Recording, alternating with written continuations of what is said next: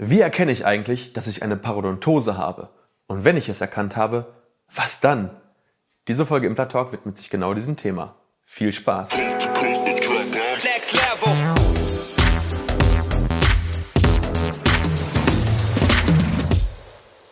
Hallo liebe Community, mein Name ist Dr. Stefan Helker und ich heiße euch herzlich willkommen bei der Audioversion unseres erfolgreichen YouTube-Formates Implatalk. Sollten dir die visuellen Einblendungen an der einen oder anderen Stelle fehlen, komm gerne nochmal auf unseren YouTube-Kanal und schau dir das passende Video an. Und jetzt viel Spaß mit dem Podcast. Hallo und herzlich willkommen bei Implatalk. Wir sprechen heute über die Volkserkrankung Nummer 1. Fast jeder zweite ist davon irgendwie betroffen und wir klären heute, was es mit dem Thema Parodontose auf sich hat. Und vor allem, wie man erkennt, dass man eine Parodontose hat. Und außerdem klären wir natürlich auch, was man dagegen tun kann.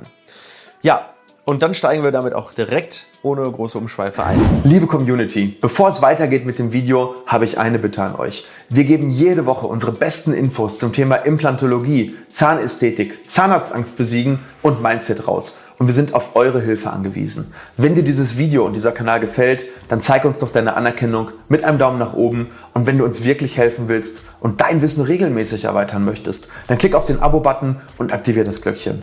Und nicht vergessen, ich beobachte euch. Und jetzt weiter mit dem Video. Wie viele Menschen haben überhaupt Parodontose oder richtigerweise Parodontitis? Ich werde aber jetzt im weiteren Verlauf immer Parodontose sagen, weil das ist das, was der Volksmund sagt. In Wirklichkeit heißt es aber richtig Parodontitis. Ähm, und wie viele haben das eigentlich? So.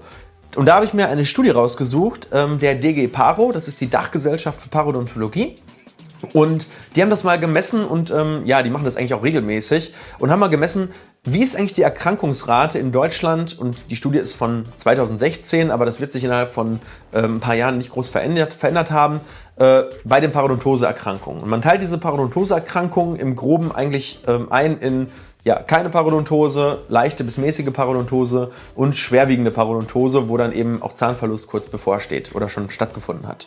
Und ähm, bei der gesamten Bevölkerung ist rausgekommen, dass 43,5 Prozent der gesamten Bevölkerung mit einer leichten bis moderaten Parodontose unterwegs sind. Was wirklich unglaublich viel ist, ähm, muss man ehrlicherweise sagen. Und 8,5 Prozent sogar mit einer schweren Parodontose ähm, ja, im Prinzip belastet sind. Und das, wenn man das jetzt addiert, kommt man auf einen Gesamtwert von 52 Prozent.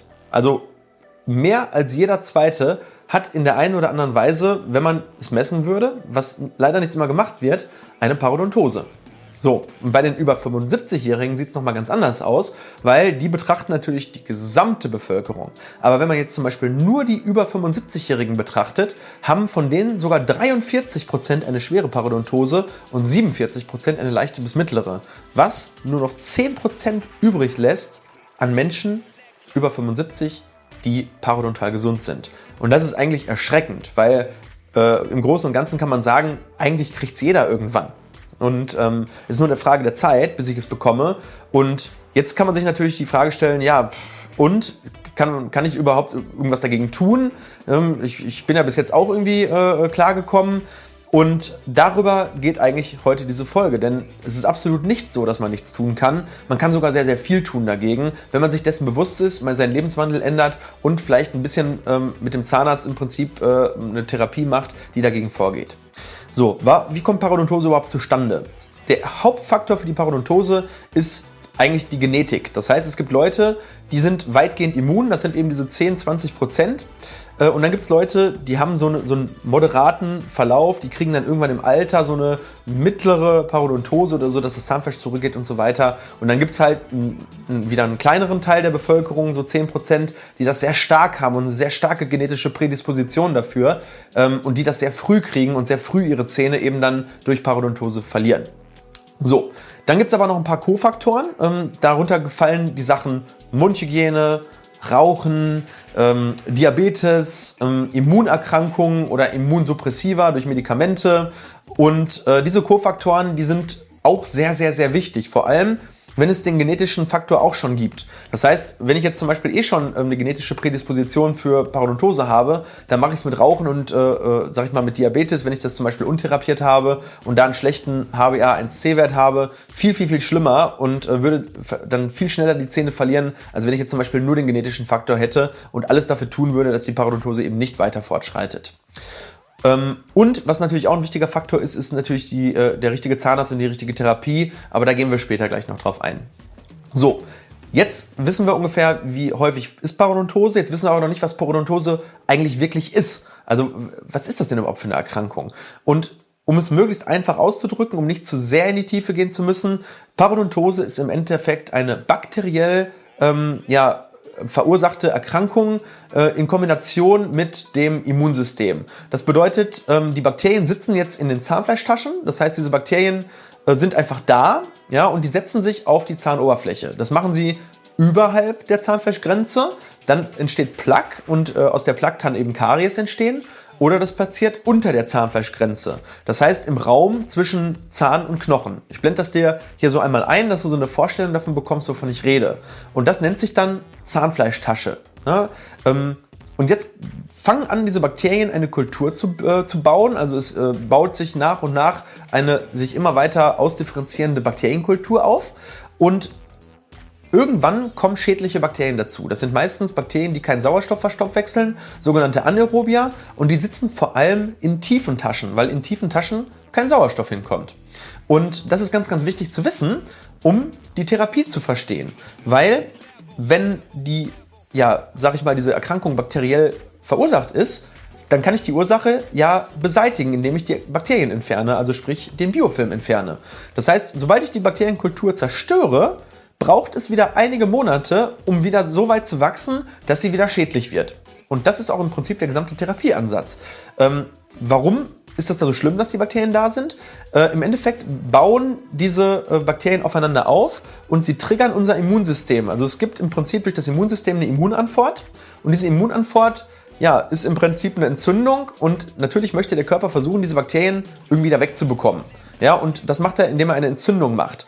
Und äh, diese Entzündung, die äußert sich dann eben durch ähm, ein Bluten von Zahnfleisch. Ja, das heißt, ähm, solltest du das haben, ist das ein allererstes Frühzeichen für eine aktive Entzündung. Und ich würde auf jeden Fall, wenn ich das bei mir vor halt feststehe, zum Zahnarzt gehen und das anmerken, weil das ist für den natürlich auch ein Indikator. Ähm, nicht alle Zahnärzte messen regelmäßig diese Blutungspunkte, sollte man eigentlich, aber passiert eben nicht immer. Und wenn du das eben bei dir zu Hause bei der häuslichen Mundhygiene feststellst, solltest du da auf jeden Fall reagieren. Es muss aber nicht bluten. Das heißt zum Beispiel, bei Rauchern gibt es häufig gar kein Bluten ähm, beim Zähneputzen, weil die Gefäßversorgung zum Beispiel so verschlechtert ist, dass, äh, dass da gar nicht genug Durchblutung ist. Aber normalerweise ist da eine erhöhte Durchblutung äh, und das ist natürlich das, im Prinzip eine Entzündung. So, jetzt ähm, durch die Immunantwort baut sich nach und nach der Knochen ab. Das kann man sich im Prinzip so vorstellen, als wenn der, äh, als wenn, sag ich mal, eine Artillerie feuert auf den Feind und dabei geht natürlich die ganze Umgebung und die, das ganze Gelände auch mit kaputt. Und das ist dann im Prinzip auch ja, der Knochen, das Weichgewebe und all das und das baut sich dann eben ab und plötzlich habe ich eine immer tiefer werdende Zahnfleischtasche. Die wird tiefer, tiefer, tiefer. Dadurch kommen immer mehr Bakterien, immer schädlichere Bakterien, immer mehr Anaerobia in die Tasche und plötzlich verschnellert sich der Knochenabbau und dann hat man im Prinzip dieses Endausbildungsbild einer schweren Parodontose. Der Zahn wird locker und fällt irgendwann in letzter Konsequenz aus oder entzündet sich so stark, dass er anfängt weh zu tun und dann geht man zum Zahnarzt und der sagt, ja, Zahn muss raus, weil ist total locker. So, und jetzt kommt das Teuflische daran. Das Teuflische ist, dass das oft nicht mal wehtut. Das heißt, diese Patienten laufen 10, 15, 20, 25 Jahre mit einer fortschreitenden Parodontose durch die Gegend, haben aber keine Schmerzen. Und das ist eben das Problem. Man geht ja eigentlich häufig erst zum Zahnarzt oder beschwert sich, wenn Schmerzen auftreten. Und das ist bei einer Parodontose in den seltensten Fällen der Fall. Das heißt, die Patienten merken oft erst, dass sie eine Parodontose haben, wenn der Zahn schon locker ist. Ja, also äh, vielleicht, wenn du, wenn du da mal betroffen bist und du siehst dieses Video, schreib das mal unten drunter. Wann wurde bei dir so eine Parodontose festgestellt? Häufig ja erst, wenn irgendwie das Kind schon so halb in den Brunnen gefallen ist. So, wenn jetzt das Zahnfleisch und, das, und alles das Ganze so zurückgeht, ähm, dann ist natürlich aller, allerhöchste Eisenbahn. Ähm, und Parodontitis ist in Deutschland mittlerweile Zahnverlustursache Nummer eins. Das war früher anders. Früher war Karies die Nummer 1 äh, Ursache für Zahnverlust. Damals, als die Industrialisierung kam, mehr Zucker, ähm, nicht so gute Mundhygiene, dann sind die Zähne im Prinzip oben verfault. Mittlerweile ist die Mundhygiene top es ist mittlerweile auch ein gewisses Gesundheitsbewusstsein ähm, eingetreten, nicht mehr so viel äh, raffinierter Zucker, ähm, sondern mehr Süßstoffe und, und vielleicht auch sogar äh, ganz, überhaupt weniger zu, äh, äh süße Sachen. Und dementsprechend ist Karies gar nicht mehr so das Thema. Auch die Prophylaxeprogramme äh, sind mittlerweile besser, die Zahnbürsten sind besser. Problem ist, unten drunter in die Zahnfleischtaschen kommen wir halt mit der häuslichen Mundhygiene nicht hin. Und deswegen hat sich jetzt eben Parodontose als Zahnverlustursache Nummer 1 in Deutschland durchgesetzt. So, jetzt willst du natürlich wissen, oh mein Gott, wie erkenne ich denn überhaupt, dass ich das habe? Und da kann ich dir im Prinzip drei Tipps geben. Erstens, du schaust zu Hause natürlich, das haben wir gerade schon besprochen, habe ich den Zahnfleischbluten beim Zähneputzen? Und da muss man manchmal auch wirklich in den Mund mal reingucken, äh, weil häufig hat man Zahnfleischbluten, aber man guckt gar nicht so sehr. Man merkt dann manchmal, da ist so ein bisschen eisenhaltiger Geschmack, aber so richtig bewusst wahrgenommen hat man es vielleicht noch nicht. Also achte da einmal bewusst drauf. Zweitens habe ich manchmal irgendwo Zahnverschwellungen, also habe ich manchmal irgendwo so einen Druck am Zahnfleisch, habe ich das Gefühl, dass das geschwollen ist. Das ist schon so ein bisschen so ein, manchmal so ein ernsteres Zeichen. Und drittens, und das ist eigentlich der mit Abstand beste Test, der absolute Geheimtipp, besorge dir ein Zahnzwischenraumbürstchen, was gut in den Zahnzwischenraum passt und geh mal mit dem Zahnzwischenraumbürstchen dazwischen, wenn du das sonst nicht machst. Wenn dann eine deutliche Blutung aus dem Zahnzwischenraum rauskommt, dann ist das ein sehr, sehr gutes Zeichen dafür, dass du da auf jeden Fall eine bakterielle Besiedlung hast und dass da eine Entzündung ist. Du kannst auch mal an dem Zahnzwischenraumbürstchen ein bisschen riechen und wenn du dann riechst, dass es irgendwie so komisch, ein bisschen muffig riecht, das ist das, ja, diese ganzen Gase, die, was die Bakterien eben im Prinzip dann produzieren. Ähm, und wenn du das riechst, dann ist auf jeden Fall ein guter Tipp, dann auf jeden Fall zum Zahnarzt zu gehen und das anzusprechen. Und gut, viertens kannst du natürlich darauf achten, ob du vielleicht einen generellen Rückgang des Zahnfleischs hast. Wenn dir das auffällt, dann hast du meistens schon so ein paar Spätfolgen vom, ähm, ja, von der Parodontose. Ich meine jetzt aber nicht diese äußeren Zahnfleischrückgänge. Das haben viele vom Putzen. Ich meine jetzt wirklich einen generalisierten Rückgang des gesamten Zahnfleisches, sodass der gesamte Zahn irgendwie länger geworden ist. So, das ist so das, was man meistens äh, registriert. Sind allerdings alles keine 100% Indikatoren. Das heißt, ähm, die geben dir nur so, so, so eine Idee. Wie kann man das jetzt wirklich ganz sicher feststellen. Und dafür gibt es in der Zahnmedizin einen Index und der nennt sich PSI-Index. Dieser PSI-Index heißt PSI, weil er ne, parodontaler Screening Index. Und da misst man mit einer Sonde wirklich in allen sechs Sextanten im Prinzip im Mund die wichtigsten Stellen und schaut, sind die Zahnfleischtaschen tief oder sind sie nur flach? Und das ist ja, das piekst ein bisschen, ist jetzt nicht so unangenehm, ist nur unangenehm, wenn schon eine starke Entzündung da ist und dann ist es aber umso wichtiger, dass man es macht. Äh, aber im Endeffekt wird hier klassifiziert nach Taschentiefen. Und die Taschentiefe ist auch das Nummer 1 Kriterium dafür, ob eine Parodontose vorliegt oder nicht. Und man sagt, bis 3,5 mm Taschentiefe, ich blende dir das auch mal so ein, so eine, so, eine, so eine Sonde, die ist so klassifiziert, ist so eine sogenannte äh, PSI-Sonde und die hat dann so äh, Markierungen. Und die erste Markierung, die geht bis 3,5 mm. Wenn die nicht ganz versinkt, dann ist die Tasche weniger als 3,5 und damit gesund. Und, und der Zahn drumherum eben parodontal auch. Dann gibt es so einen Zwischen, Bereich, der liegt so bei 4 bis 6 mm. Da kann man sagen, da liegt eine leichte Parodontose vor und da sollte man aber auch schon was machen. Und wenn dann der dritte Teil versinkt, dann sind wir bei 6 bis 7 mm. Ja, und dann haben wir wirklich eine profunde Parodontose und da muss man dann ganz, ganz, ganz dringend und auch sofort was machen. Ne? Ab wann machen wir so ungefähr was? Also wir sagen so ab 4 bis 5 mm sollte man anfangen, äh, therapeutisch eben was zu tun. So, was kann man denn jetzt dagegen tun? Und die Lösung ist so simpel wie die Ursache. Ich habe es ja vorhin schon erzählt. Wir möchten den Biofilm kaputt machen und entfernen. Weil die bakterielle Besiedlung ist die Ursache, also bakterielle Besiedlung weg und dann ist auch die Erkrankung weg. das heißt zwar, der Schaden, der da ist, ist da, aber man bekommt quasi relativ schnell im Prinzip diese Erkrankung dann in den Griff, wenn es noch nicht zu spät ist. Ähm, und häufig sitzen da wirklich richtige Konkremente. Ich ähm, keine Ahnung, ich, ich, ich gucke mal, ob ich ein, ein, Bild finde. Wenn ja, dann blende ich es dir da ähm, oben ein, äh, wie so ein Konkrement äh, befallener Zahn wirklich aussieht. Das ist wirklich echt eindrucksvoll. Und das glaubt man gar nicht, weil außen ist ja alles in Ordnung und was dann in der Tiefe so ist, im Keller, ne, wenn man da nicht so oft reinguckt, da, da liegen manchmal echte Leichen drin. So, jetzt entferne ich diesen Biofilm. Ähm, wie oft muss ich das machen? Ja, der muss regelmäßig entfernt werden. Ähm, bei einer leichten Parodontose ähm, reicht das, naja, sage ich mal so alle sechs Monate aus ähm, da reicht das auch zur professionellen Zahnreinigung zu gehen. Da muss man nicht eine echte Parodontosebehandlung machen, erzähle ich gleich, wie die funktioniert, aber man sollte regelmäßig alle sechs Monate diesen Biofilm entfernen. Das funktioniert am besten mit dem Pulverstrahlgerät bei der PZR. Bei einer mittleren Parodontose, also sprich so 5, 6 mm Taschen, macht man nach einer Vorreinigung, also einer PZR, am Anfang eine sogenannte Initialtherapie, also sprich eine richtige Parodontosebehandlung. Und dabei wird dann im Prinzip lokal betäubt. Das macht man dann an den Stellen, wo mindestens 4 oder 5 mm Taschen sind. Und dann wird mit Ultraschallinstrumenten und Handinstrumenten und manchmal sogar auch nochmal mit dem Airflow-Gerät, also mit dem Pulverstrahlgerät, der Biofilm entfernt. Manche machen das auch mit einem Laser. Ähm, ist aber eigentlich egal. Wichtig ist, dass der Biofilm runterkommt und weggeht. Und das muss auch wirklich vernünftig gemacht werden und auch von einem Fachmann, der das oft macht. Ähm, so, dann, wenn man das einmal initial therapiert hat, kommt jemand mit einer mittleren Parodontose alle vier bis sechs Monate, je nachdem, man misst das natürlich dann später nach. Was hat das äh, Therapiekonzept gebracht? Sind die Taschen jetzt flacher? Wenn nein, dann alle vier Monate im Recall. Wenn ja, dann alle sechs Monate in den Recall für eine Reinigung. Ganz klar. Ähm, und das natürlich unter stetiger Kontrolle der Taschensondierungstiefen. Ähm, so, dann kann man natürlich gucken, nach zwei, drei Jahren kann man diese Initialtherapie nochmal neu machen, also die Parodontosebehandlung. Das Gute ist, es wird von der Krankenkasse übernommen. Ja, das heißt, Initialtherapie übernimmt die Krankenkasse, nur die PZR, also die professionelle Zahnreinigung, muss privat gezahlt werden. So, und bei schweren Erkrankungen läuft es ja eigentlich ähnlich, nur dass hier eben noch regelmäßiger das Ganze gemacht werden muss. Das heißt, man, man macht auch hier die Initialtherapie. Bei ganz tiefen Taschen kombiniert man das manchmal sogar auch noch mit einem Antibiotikum oder sollte man immer mit einem Antibiotikum sogar äh, kombinieren. Und ähm, manchmal muss dann nach der Initialbehandlung eben nochmal eine chirurgische Nachbehandlung gemacht werden.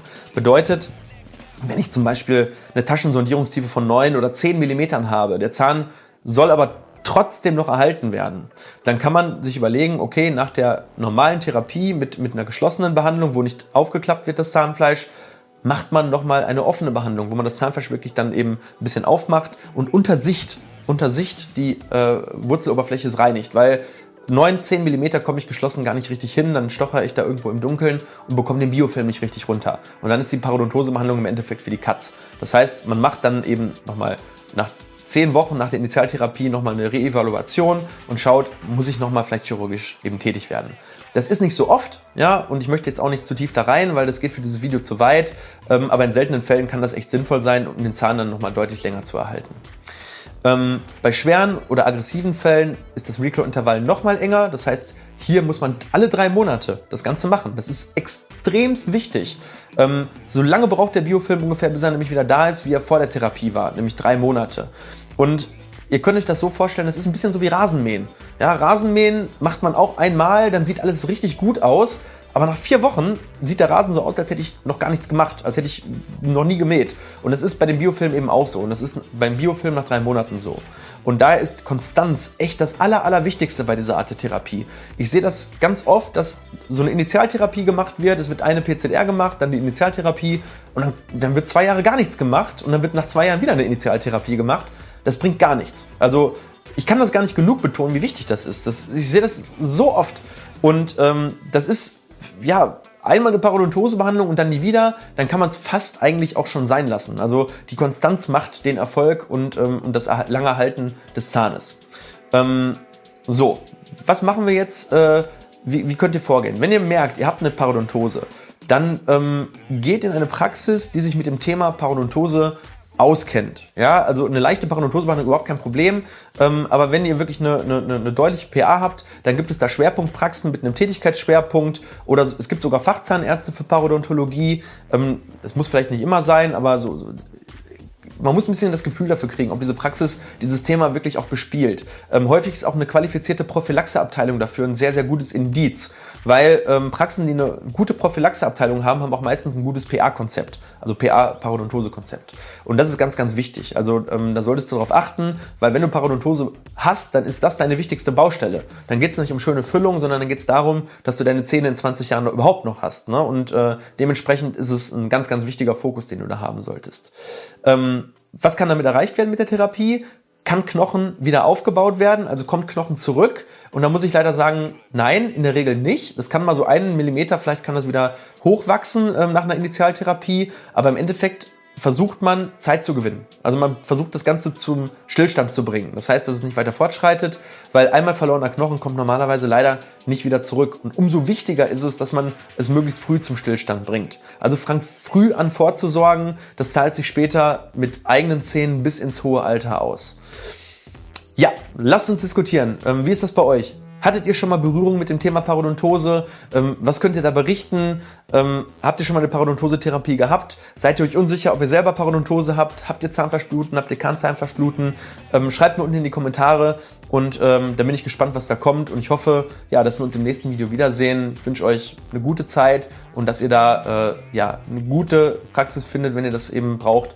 Und ja, bleibt gesund. Ganz liebe Grüße. Euer Dr. Helker. Ciao.